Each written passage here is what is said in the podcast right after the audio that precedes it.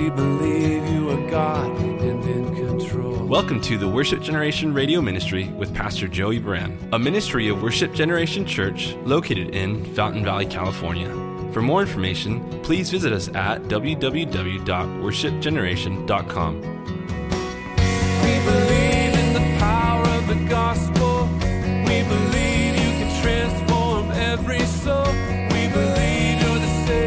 Now let's join Pastor Joey as we study through the Bible. Let the nations be glad. All his saints rejoice. And let the people sing praises. Let's grow. You can never go wrong letting others go first and esteeming others. Let God give you promotion. And when He gives you promotion, may you handle it, may we handle it with wisdom and humility. Now, in verse 51, it goes on to say this Now it came to pass when the time had come for him, that is, Jesus, to be received up, that is, fulfill the gospel message, that he steadfastly set his face to go to Jerusalem. And he sent messengers before his face, and as they went, they entered a village of the Samaritans to prepare for him. But they did not receive him because his face was set for the journey to Jerusalem. And when his disciples, James and John, saw this, they said, Lord, do you want us to command fire to come down from heaven and consume them, just as Elijah did? But he turned and rebuked them and said, You do not know what manner of spirit you are, for the Son of Man did not come to destroy men's lives, but to save life. And they went to another village. So we, we still have John here with his brother, John and James. John gets a lot of attention in these two stories right here that are very close together chronologically, and certainly in the sequence of Luke's gospel, how they're placed. Jesus is on. And Jesus is going to do those things that please the Father, like I said. And he's going forward and he's sending messengers before him. And we read that a particular village did not receive him, but that was because his face was set for the journey to Jerusalem. This is an interesting thing, right? Let's think this through. He sent them before him. A village did not receive him, but his face is set to go toward Jerusalem. He's, he's on a mission, literally, to fulfill the Father's will. And they did not receive him because his face was set to go to Jerusalem. So, in other words, it's as if the, the opportunity was given to this village and they rejected him.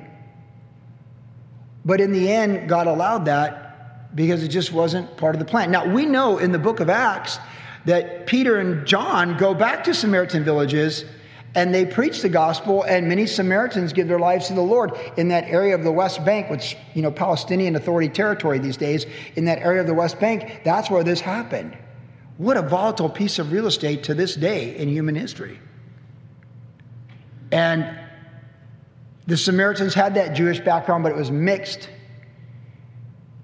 and John and James saw themselves, as most Jews, as being superior to the Samaritans. That's why Jesus made the Samaritan the hero in the parable of the Good Samaritan, the most unlikely hero. And it, it, doesn't take much for John and James to want to call down fire from heaven, right? But this got me thinking it doesn't take much for most of us to want to call down fire from heaven, right? I mean, could you imagine if, if every American that was raging against another American could call down fire from heaven against each other? We'd all be consumed by fire. If we didn't have laws of the land to restrain the opinions and the hostilities of political worldviews, it'd be a barbecue out there. I mean, be everyone calling down fire. Could you, I mean, could you imagine, like in debates and stuff like that? Well, or if, like, you know, when you get this hostile thing going on, whether it's a CNN or a Fox, however it is, and people are, could you imagine? It's like, I'm sick of you. I'm calling down fire. Could you imagine, like, everyone just be getting torched on TV and on cable, on your internet? You'd just be like crazy. We are so quick to call down fire. It'd be like the number one watch YouTube videos. The men and women who call down fire on opposition. There is, to some degree, a humorous side of that because we all understand that's within us.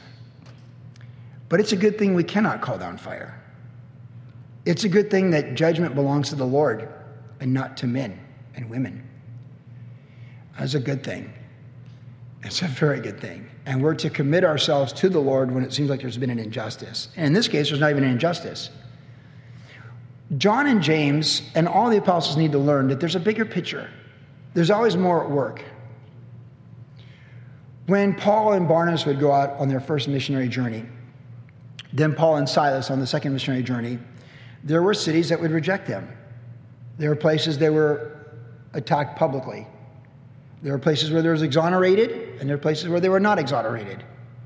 There were places where a, a fruitful work established a fruitful church, and then there are places where there is no record of a church really being established beyond that particular journey.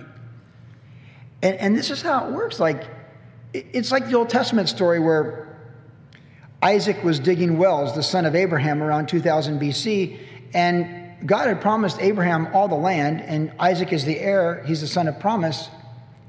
So theoretically, every well from Lebanon to Egypt belongs to him. And but he's the son of promise, and he's a tent dweller. He's a sojourner, as it says in Hebrews 11, dwelling in tents as heirs of the promises. But still, you need water. You need water in the Middle East. You need water everywhere. And he dug the first well. He, he, he dug wells and those who were in the land, who would have nothing to do with the promises, they came and said, No, that's our well. And it was the well of strife. Then he dug another well, and it was the well of quarreling. And it was like, gosh, they hit water, but there's quarreling. But it was the third well we read of that became known as the well of spaciousness. And that was the place where the great things were going to happen. That's where it says that he began to call on the Lord, and the Lord began to prosper, prosper him, and he prospered, and he prospered in the land. See, Isaac he didn't have to be the boss. Isaac walked away from a couple conflicts where we might have called on fire. But he trusted that the water was the Lord's. And he trusted that God was over those wells. And if God was allowing the herdsmen of these tribes to move him on, he was going to trust in the Lord to bring him to the well of spaciousness. He was going to trust in the Lord to prosper him. He was going to trust in the Lord to make him fruitful and multiply him as the son of promise. He wasn't offered up as a sacrifice to the Lord, symbolic of Christ on the cross, for nothing. He learned faith from his father, and he too is in the hall of faith. And you don't get in the hall of faith by arguing and bickering over wells when there's plenty more water in the land. You don't get there by calling down fire on people just because they don't want you to be a part of their party and their village and their gig and their followers. Trust in the Lord. That's what Jesus is teaching them. It's not about the village receive him or not receive him. It's about having your face set toward the objectives and the purposes for which God has called you to and staying on target.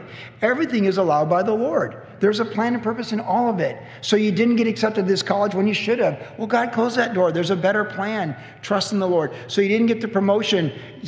Well, that's okay. There's a bigger plan. So these people are ripping you off and you're trying to fight them in court, and it seems like you lose every court battle. There's a bigger plan. You might lose every court battle in time, space, and matter, but when you get to eternity, it's just more payoff for you. It's just more rewards on the day of Christ Jesus. Every injustice that you can take and give to the Lord is more fruit for your crown in eternity, and that I'm 100% certain of. Thank you, Lance. It's true. It's true. It's not about calling down fire on people who don't agree with us or maliciously attack us or maliciously slander us. That just doesn't work. That's not what it's about. Jesus didn't die on the cross and rise from the grave so we can call down fire on people. He died on the cross and rose from the grave in obedience to the Father so that we can be saved by grace and then we can demonstrate grace and that we could learn his heart of compassion and empathy and be forgiving as he is forgiving and as we need to be forgiven. It's never about calling down fire. In fact, if we want to call down fire, well do we think of the words of Jesus in verse 55 You do not know what spirit you are of. Yeah. It might take an entire lifetime for the Lord to move me or move you or move us from being people who call down fire. And maybe there's less people as we get older that we'd call down fire on, but maybe there's still a few people that you call down fire on. But I'll be honest, I don't want to be in assisted living in my late 80s and have the first things coming out of my mouth. This is not my dad's, I don't think it's my dad. And the first thing come out of my mouth is who's in government and all the horrible things they're doing. They're still calling down fire. So you're 88, you should be thinking about the kingdom and glory and a glorified body. And if you're worried about who's president or who's the governor, I don't what to tell you. Because that's, that's a fading glory. and it's getting farther away. I don't want fire to be the first thing out of my mouth. And you know, it's interesting when you're in that place, when you're down the stretch of life. Oh, what's in you? You ever notice this about older people? And I speak for myself. They filter less.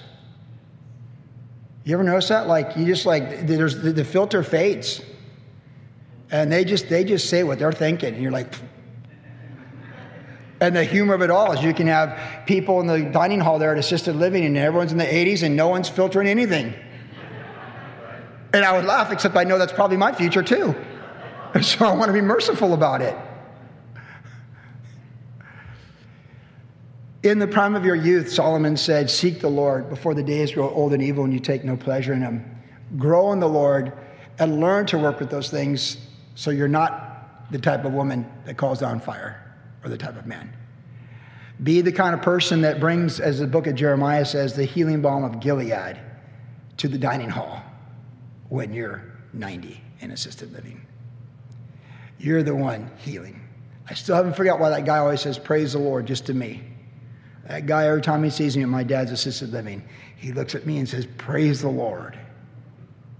I'll tell you, the first time he did, I'm like, look behind me, like, you know, like, so random. Like, he looked at me, like you, praise the Lord. I'm like, oh, he's a prophet. Says it every time. And I say, the Lord bless you and keep you. And praise the Lord too. And I, and I always say now, for he's worthy to be praised. And my dad always says, What is that guy's deal? I'm like, Dad, he's praising the Lord. Should all be praising the Lord in this place today. Amen. Yeah. He's just praising the Lord. Yeah, I don't want to be calling down fire when I'm 90. I don't want to be calling down fire when I'm 57. I don't want to be calling down grace and the power of the Holy Spirit. Send your Holy Spirit, Lord. Isn't that a much better prayer than send your fire? Now, send your Holy Spirit consuming fire for the flesh but not for destruction, but for life. The Son of Man didn't come to destroy men's life, he came to save them. And that's why his face is set steadfastly to Jerusalem. It's not about what we can control and the power we can demonstrate and how we're the final authority. It's about obeying the Father, being the least, and having the heart of God in how we see humanity. Verse 57, it says, Now it happened as they journeyed on the road that someone said to him, Lord, I'll follow you wherever you go. And Jesus said to him, Foxes have holes, and the birds of the air have nests, but the Son of Man has nowhere to lay his head. And then he said to another, Follow me. But he said, Lord, let me first go bury my father. And Jesus said to him, Let the dead bury their own dead. You go and preach the kingdom of God. And another also said, Lord, I will follow you, but let me first go and bid them farewell who are at my house. But Jesus said to him, no one having put his hand to the plow and looking back is fit for the kingdom of God. Very powerful passage of scripture, to say the least. Talk is cheap. That's what I think of when I read this. Jesus is an event. He's an event. There's an event. There's all, there's all kinds of stuff going around Jesus. There's the ministry, and he's obeying the Father, but there's dog and pony shows vendors. There's just there's craziness around Jesus. He's an event. We know that. And we know from John and James that they think they're going to be ruling and reigning in Jerusalem. They think they're going to Jerusalem to establish the kingdom like King David's back. They're thinking he's going to enter on a white horse and establish the kingdom. That all those promises made a thousand years ago to David for his descendant are going to happen with Jesus when he goes to Jerusalem. Not on the first coming, He's coming on the, the, the colt of a donkey, the first coming, as the suffering servant, the Lamb of God. When he comes the second coming, Revelation 19, he's on the white conquering horse. And it's King of Kings, Lord of Lords, not King of the Jews in three languages. But at this point in time, we have to grasp for a minute that people really think like he's going to overthrow Rome. Less taxes, more freedom, free property for everybody, right? Yeah. It's my running joke about stuff. I figured something out last year. We're all socialists if we think we're getting ripped off. If we think we're getting less than the person next to us, we're all for socialism because it needs to be equity and fair. But if someone wants to give us more than the person next to us, we're capitalist. Why should I be able to get more than that person? That's how it works. We're all for capitalism if we get more than the person next to us. But if they're going to get more than us, we're socialist because that's not fair. And Jesus is going to establish the kingdom, and it's all going to be good. As said in Chitty Chitty Bang Bang, if you remember the scene, all free today, free candy for everybody, the child catcher, if you remember the movie. All free today. Nothing's ever free. Even the gospel will cost you your life. It's amazing how we always want new governments, as if another government of men is going to be that much different than the previous government of men. And when a new government comes in, we want power in that government. John and James sent their mother to Jesus saying, Hey, can I just ask that small favor of you? Okay, what is it? It's not a big deal, but could you make my sons to sit at your right hand and your left hand of your throne?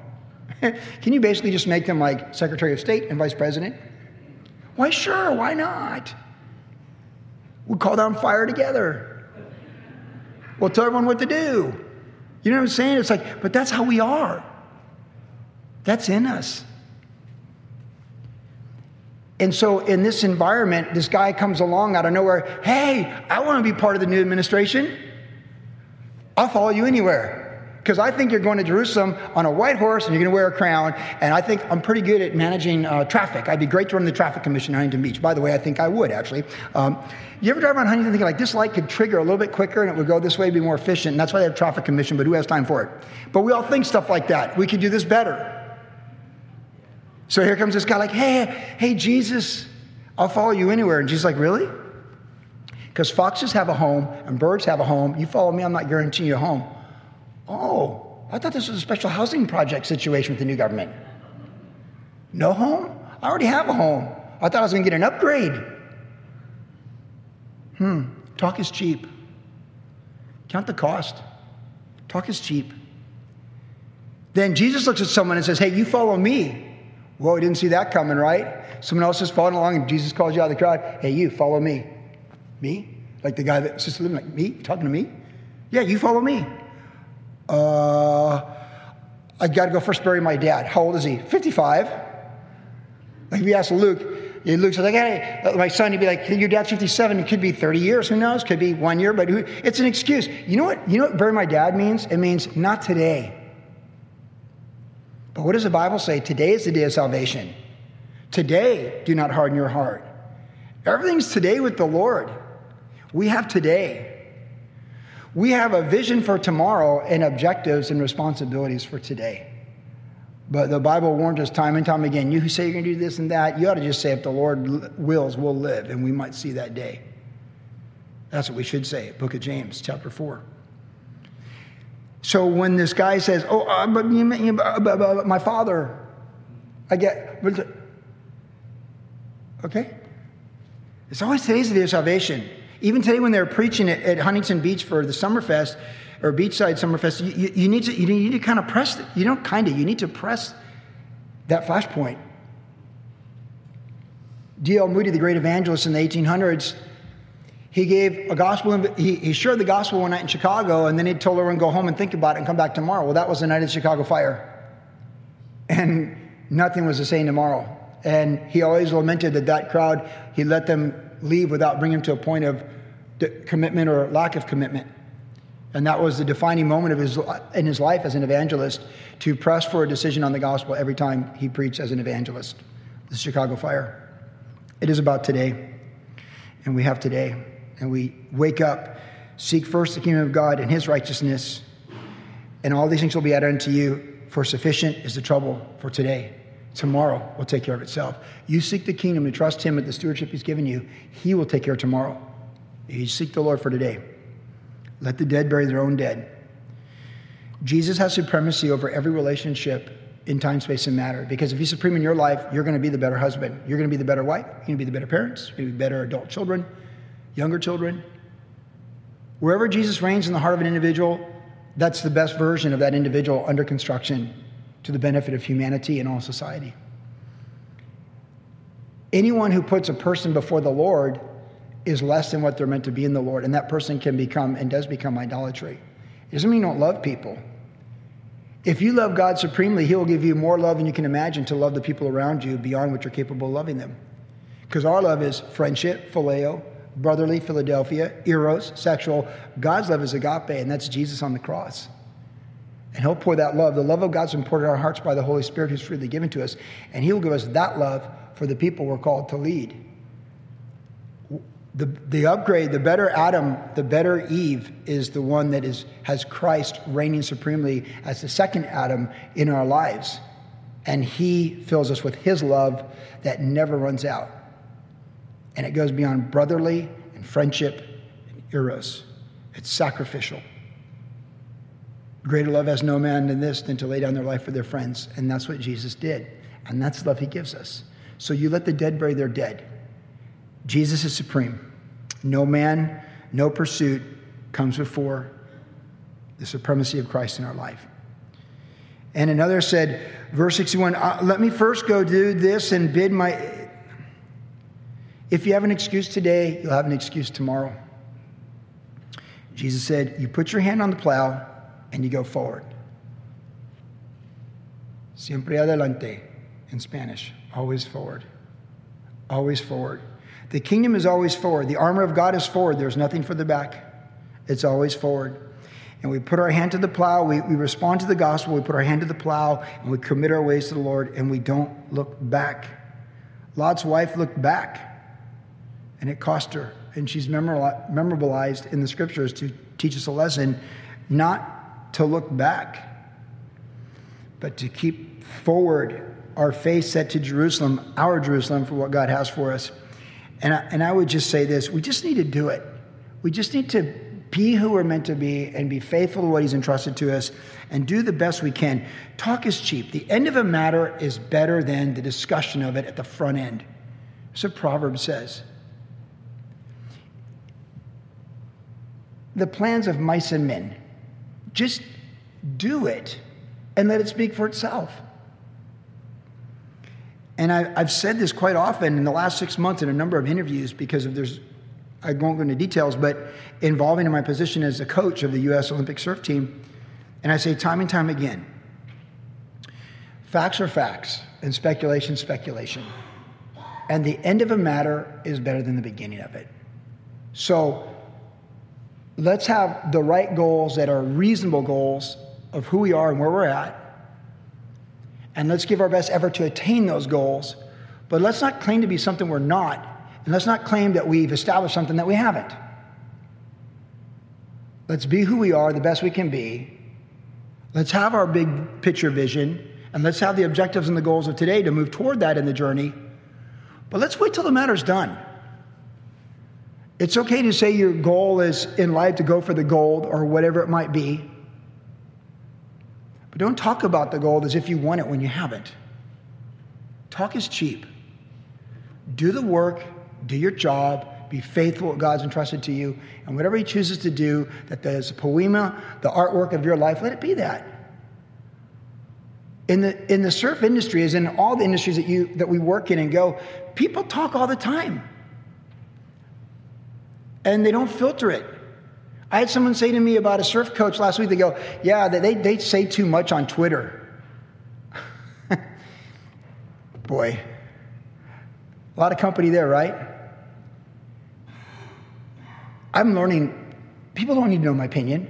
I don't need to talk about things that haven't been accomplished. I just need to do what God's called me to do. And, and when it's all over with, then it's over with. I'll leave you with this thought. The Alabama football coach, Nick Saban, said this why he's never done autobiography because the story's still being written and there's still things to do. And until I'm done, there's nothing to write. And I thought, if you think that about Alabama football, roll tide rolled, how much more should we think about the kingdom of God? Yeah, let God write the story. Just stay in the moment, keep pressing toward the kingdom, forget what's behind, press on to what lies ahead, the upper call of God in Christ Jesus. And, and, and don't talk about the great things we're going to do for God. Just humble ourselves, serve people, and, and seek the Lord and do the best we can and let it play out. We don't need great grand plans on how to revamp things or build kingdoms, but we need our servants with the heart of Jesus Christ, whose faces are set toward Jerusalem, to obey the Lord as best they can in what He's entrusted to them, and they trust Him with it all. That's what, we need to do. Let talkers talk, let servants serve, and let us be wise to know the distinction, because there is one. And let God be true and every man a liar. God knows. Let the fruit speak for itself on the day and at the end. You've been listening to the Worship Generation Radio Ministry with Pastor Joey Buran. If you would like more information about the ministry of Worship Generation, visit us online at www.worshipgeneration.com, where you can listen to the podcast of today's entire message. Worship Generation is located at 10350 Ellis Avenue in Fountain Valley, California. Our service times are Saturday evenings at 6 p.m. and Tuesdays at 7 p.m. And also follow Pastor Joey on Instagram under the tag name at Joey Buran. Thanks for listening and God bless. Not ashamed of the gospel. Not ashamed, not ashamed of the one I love. Not ashamed, not ashamed of the gospel. Not ashamed, not ashamed.